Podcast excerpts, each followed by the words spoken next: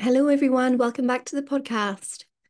I'm so happy that you've joined me for this episode. If we've never met before, hello, I'm Shannon. I'm a registered nutritionist.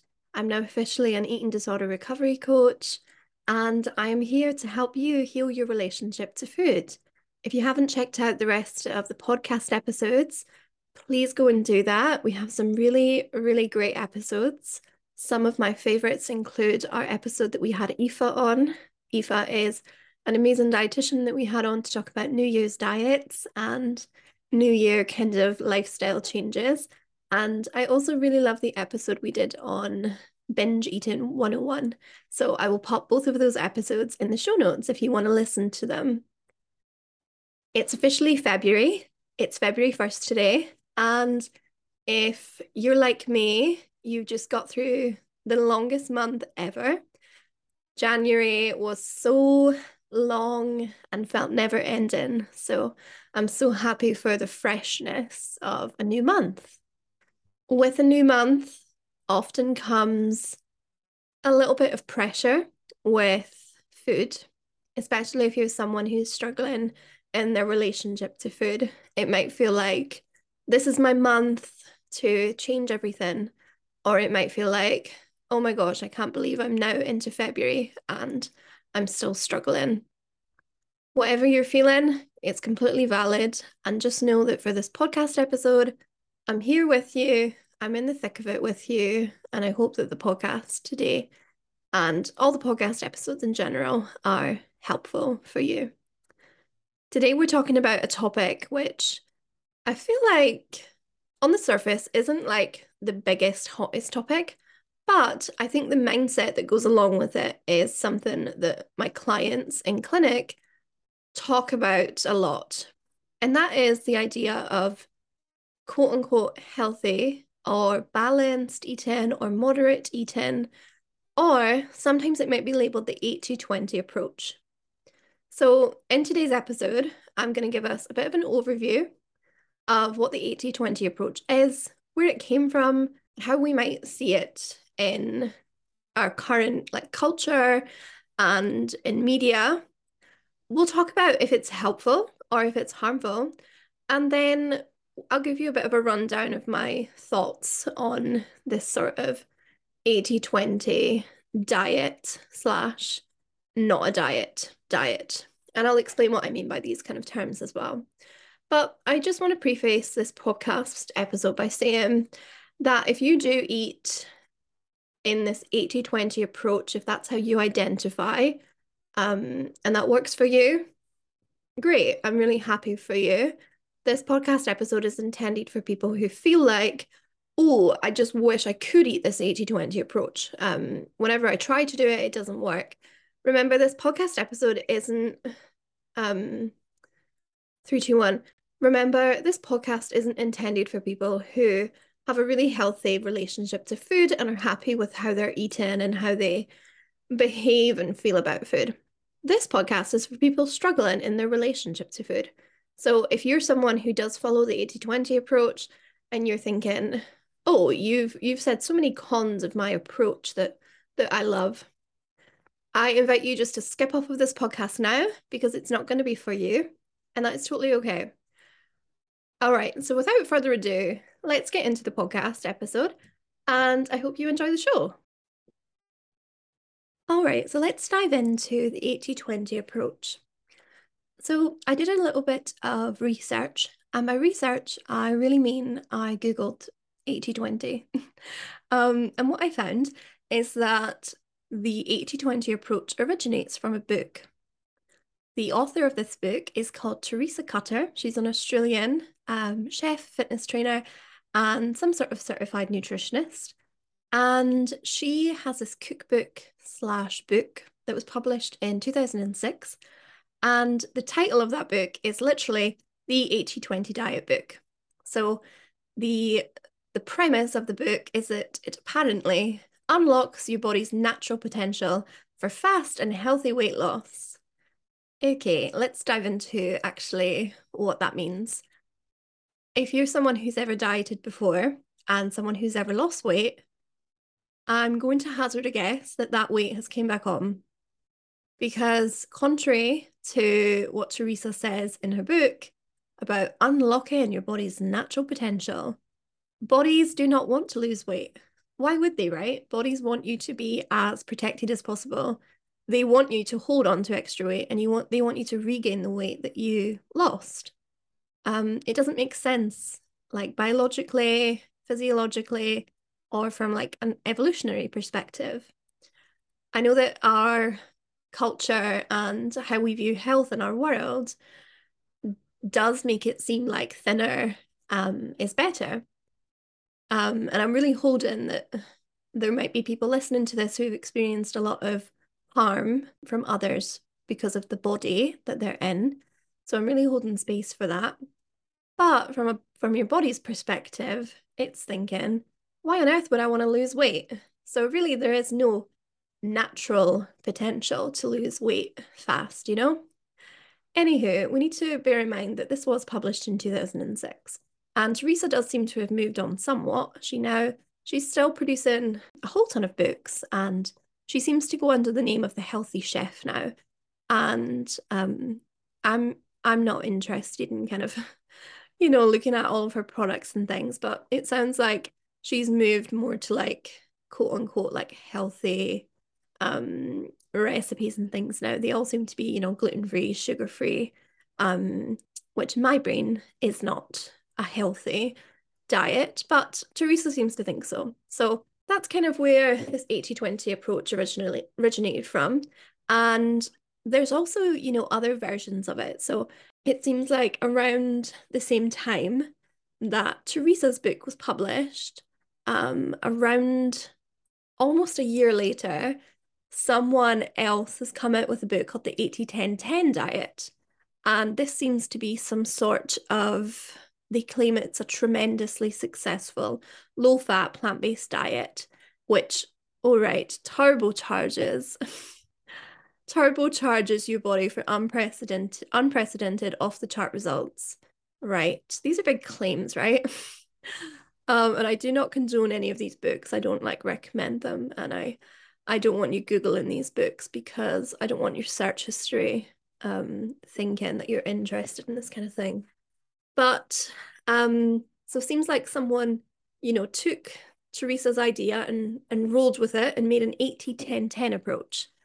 Really, this is all just to say that there are different versions of this diet. And originally, it's very clear that the 80 20 approach was a diet. Now, let's fast forward to now and and when I say now, I really just mean um probably since around probably since around 2015 is probably when I first heard of the 80-20 rule or the 80-20 approach. Um nowadays the 80-20 approach you've probably heard of it as more like a lifestyle rather than a diet. And really, I mean, we're going to talk about if it really is a lifestyle or if it is still a diet throughout this podcast episode. But really, the, the social media kind of version of the 80 20 approach really simply means eating nutritious foods 80% of the time and then eating like fun foods the other 20% of the time.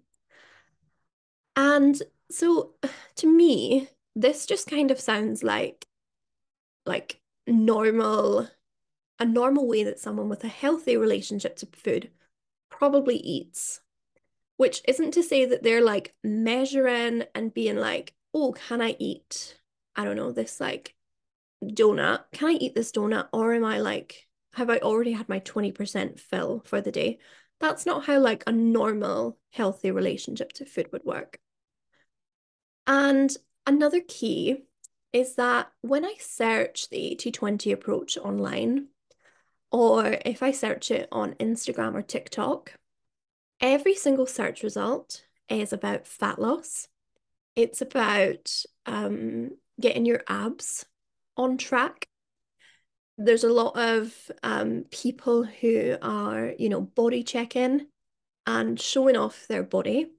Um, tends to be, you know, gym people, um, people wearing, you know, very little clothes, and they're kind of showing off their their body.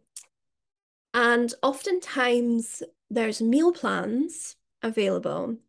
And as is quite common in these like approaches that are quite entrenched in gym culture, it's often they're often sold by like male fitness coaches and they often claim to be female specialist fat loss coaches or something to that degree. But really, these meal plans, well, first of all, you probably know how I feel about meal plans. They're really not a good idea and they're really quite um they're really not going to last you forever and they're not they're not a long-term way to eat. They're really for a specific purpose. And you know, to to be fair on these people who are creating these 80-20 meal plans, they don't claim that they're forever. Um, but they do claim that 80-20 eating is forever. But anyway, from what I've seen about these meal plans, and I haven't bought one because I refuse to spend my money on something like this, but you know, I've been down the path of looking at free meal plans for the 80 20 approach. And ultimately, this is what I've found. Number one, there's definitely not enough food. Um, we don't really talk specific numbers on this podcast, but from what I've found, the meal plans available are really like they, they're what I would call low calorie, but it seems to be in the fitness world and maybe in maybe in people who are in an environment with people with an unhealthy relationship to food. It sounds like they think it's an appropriate number of calories to eat per day. And I will say that that is probably a little bit in line with the number you might have in your brain for what's a healthy amount of calories per day. It's definitely not what I think is a healthy amount per day, definitely lower. I'm um, not going to give you specific numbers, but I'll just tell you that it's um, low, but probably not the lowest amount of calories we've seen in things like diets. So they seem to think that it's better. The meal plans that are available, when I look at them, I am not seeing 80 20. I am not seeing fun foods in the meal plan. I am seeing a boring, boring, boring, unexciting, unsatisfying day of eating. I'll give you an example. I am seeing like protein oats. Then I'm seeing like a chicken salad for lunch. And then I'm seeing some sort of like fish or this sort of low carb pasta for dinner. And I'm maybe seeing a couple of snacks scattered in, usually something quite protein heavy, like a protein bar or a protein shake. Or in some, I've seen, you know, some some like fruit, maybe. Where is the 20%? Where is the 20% coming in? When I think of 20% foods, that this is apparently what they're doing, but they're not doing it. I'm thinking donuts, chocolate, crisps, pizza, fried foods. I'm thinking milkshakes. I'm thinking brownies. I'm thinking all the foods that I love. I do love like lots of the 80% foods too, but I'm not seeing any of these 20% foods on their meal plans. I am also not seeing any 20% on the advertisements or the marketing that these people do. Any photo that you see of someone talking about the 80-20 the 80-20 approach, they're probably like holding a salad or they're probably like drinking a protein shake or something. They're not advertising the 20% that they claim to. Um, and also, there's another thing that kind of irks me about this approach. The people who peddle the 80-20 the 80-20 approach, they claim that the 80-20 approach helps you eat mindfully. Okay, we need to talk about this whole mindful eating thing. Mindful eating is a practice that's about connecting you to your food that you're eating and connects you to your body it's not something that can just be done like, you know, off the cuff that you've not practiced. So they don't include any, you know, support on how to eat mindfully. They just kind of expect you to do it. And I believe that's because their version of mindful eating is restriction, aka oh, I'm feeling a little bit full, I'm gonna stop eating. Um, which we need to bear in mind that people who are peddling the 80-20 approach, they're people who want results and they're they want like body change. So really from what I can gather, the 80-20 approach is for people who are probably people who want to you know lose fat lose weight. They maybe might be someone who is in um you know someone who wants to establish a gym routine something like this. It's not for people who want to develop a healthy relationship to food and also it's not going to help you eat mindfully and apparently um, the 80-20 approach um, based on websites that I've been on so I was on an article on women's health and I was on another article which I've lost what it was, but it was another sort of, you know, magazine or some sort of, maybe it was men's health, like it was just another website. And they claim that apparently the 80 20 approach can make your gut health better, it can give you better skin, and it can give you better mood. Well, gee, sign me up, right? I have no idea how more restrictive eating will give you those things. It's quite it's quite bizarre to me how these claims can be made. And obviously there's no references or, you know, even like antidotes from real life people who have done this approach. Like there's nothing like that. It's just like, this is what it will do.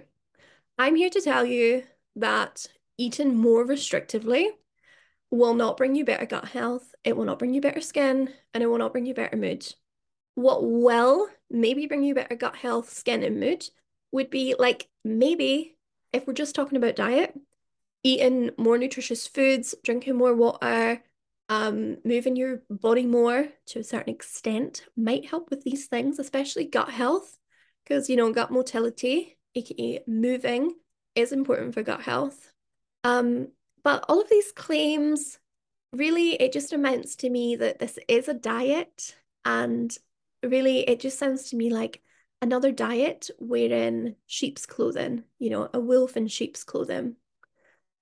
All right. So, um, another kind of basis that is a problem with the 80-20 approach is it emphasizes finding a balance with eating, but there's no real connection to your body's needs. So if you're someone who's really disconnected from their body, which often people are when they are in the midst of I need to change my body, I don't like my body, um, I want it to be different, or I feel out of control with food, I need to change what I'm eating. Um, you know, these kind of thoughts that might be happening. There's really a disconnect from the body, and it's really probably quite impossible to find a balance with food. One, if you're forcing it, which when you're focused on, I need to eat 80 20, you're not going to find balance with food. You're going to feel probably out of control with it. Your brain is probably going to be thinking about food a lot. And really, there's no connection to your needs.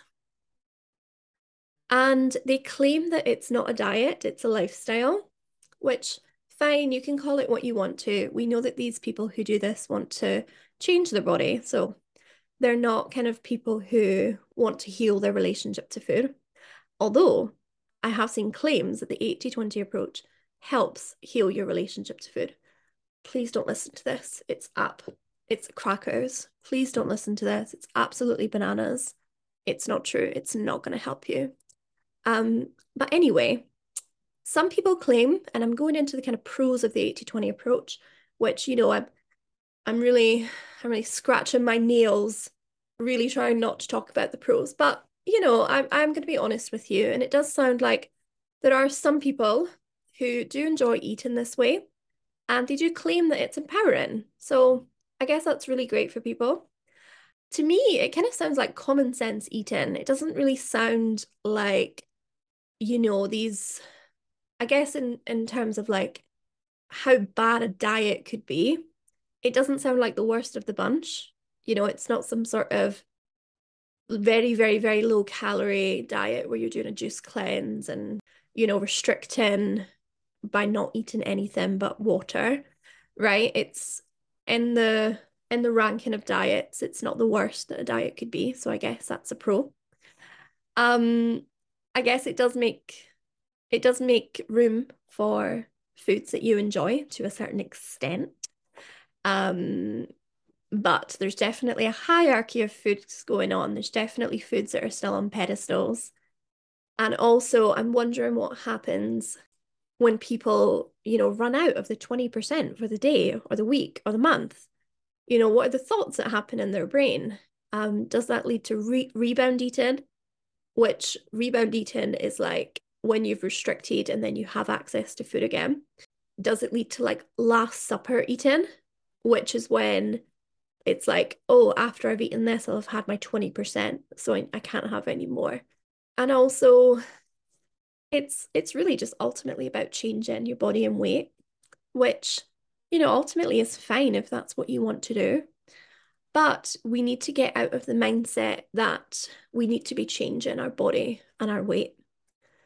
And ultimately, this 80 20 approach is not for people with an ED history, anyone with poor body image, anyone who, you know, struggles in their relationship to food. It's not for them.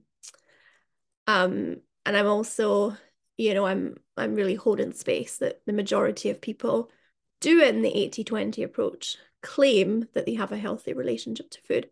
But if we did an assessment on them, or I could watch them for probably an hour of their day, I would be, you know, using my, you know, needs needs support stamp. So there's also that because um we know that it's not really set in stone, but roughly 40 to 75% of adults have some level of disordered eating. And, you know, I can almost guarantee that many, many, many people doing this 80 20 approach have disordered eating. All right, so let's have a little bit of a rundown of this 80 20 approach. Okay, I'm going to give you three things about it. Number one, do I think you should do it?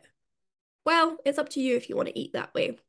If it happens naturally, then I think you're probably just someone who eats normal. Um, if it's really forced, then I would argue that you are, you know, struggling in your relationship to food. Number two, um, should you buy one of these meal plans from these coaches who sell these 80-20 approaches? Um, definitely not.